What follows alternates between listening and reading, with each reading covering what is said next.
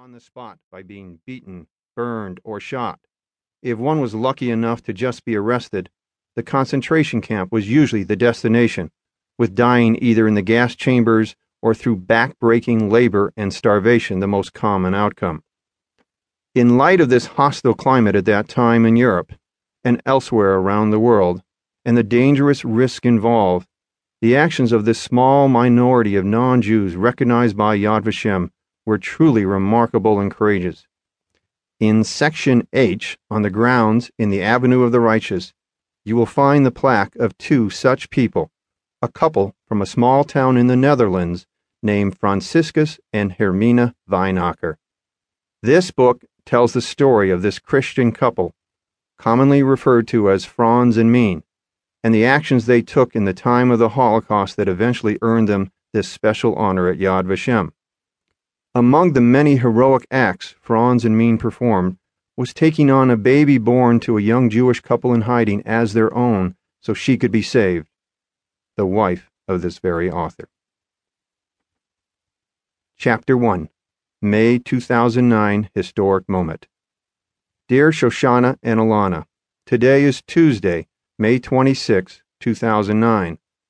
I am writing to share more than just travel stories from a wonderful journey your mom and I are having. I want you to document something to you that I hope you will find of much value for your own family history. While I know some of the history, and you probably do too, coming in contact with the reality of it merges mind and heart into something of great significance. I will explain shortly. Being in the Netherlands, much more than in the United States, one is reminded of World War II and the Holocaust as well. When we started our trip in Amsterdam, we visited the Anne Frank House.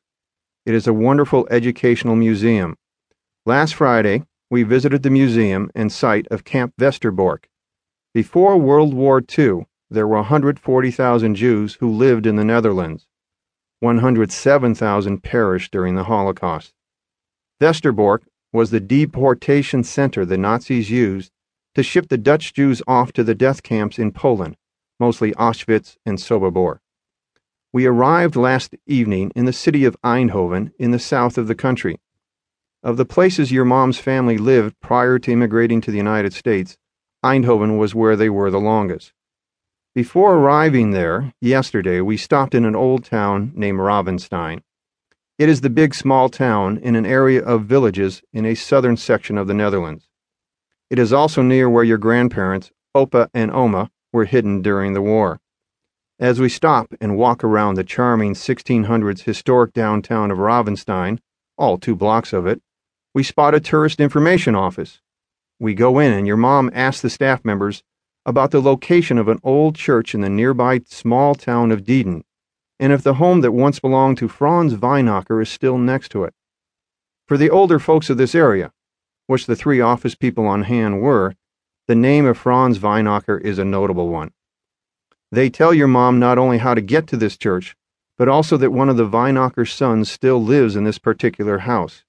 In addition, one of the office people gives your mom an email address that she can contact to get a book that was written about Frans Wijnakker and his story during World War II. So off we go down the road to Dieden. About ten minutes later, we find the church in question. We park our car at the old church and walk over to the house next door to it. As we walk up the driveway, we see a few people sitting at a table in the front yard on this warm day, and we see the word Shalom written on the front side of the house, probably a foot in size. Your mom boldly walks up to the gentleman sitting there and says in Dutch, Hello, I'm Ina Kabars. A roar goes up along with a warm handshake. This man and his wife sitting with him know who Inaka Bars is and much more the significance related to her. In the next few minutes, the Dutch starts flying and phone calls start happening. Within 10 minutes, his youngest sibling, Irene, drives over and joins in the lively discussion. The man who has greeted us is Frans Wijnakker Jr. He is the youngest son of the aforementioned Frans Wijnakker.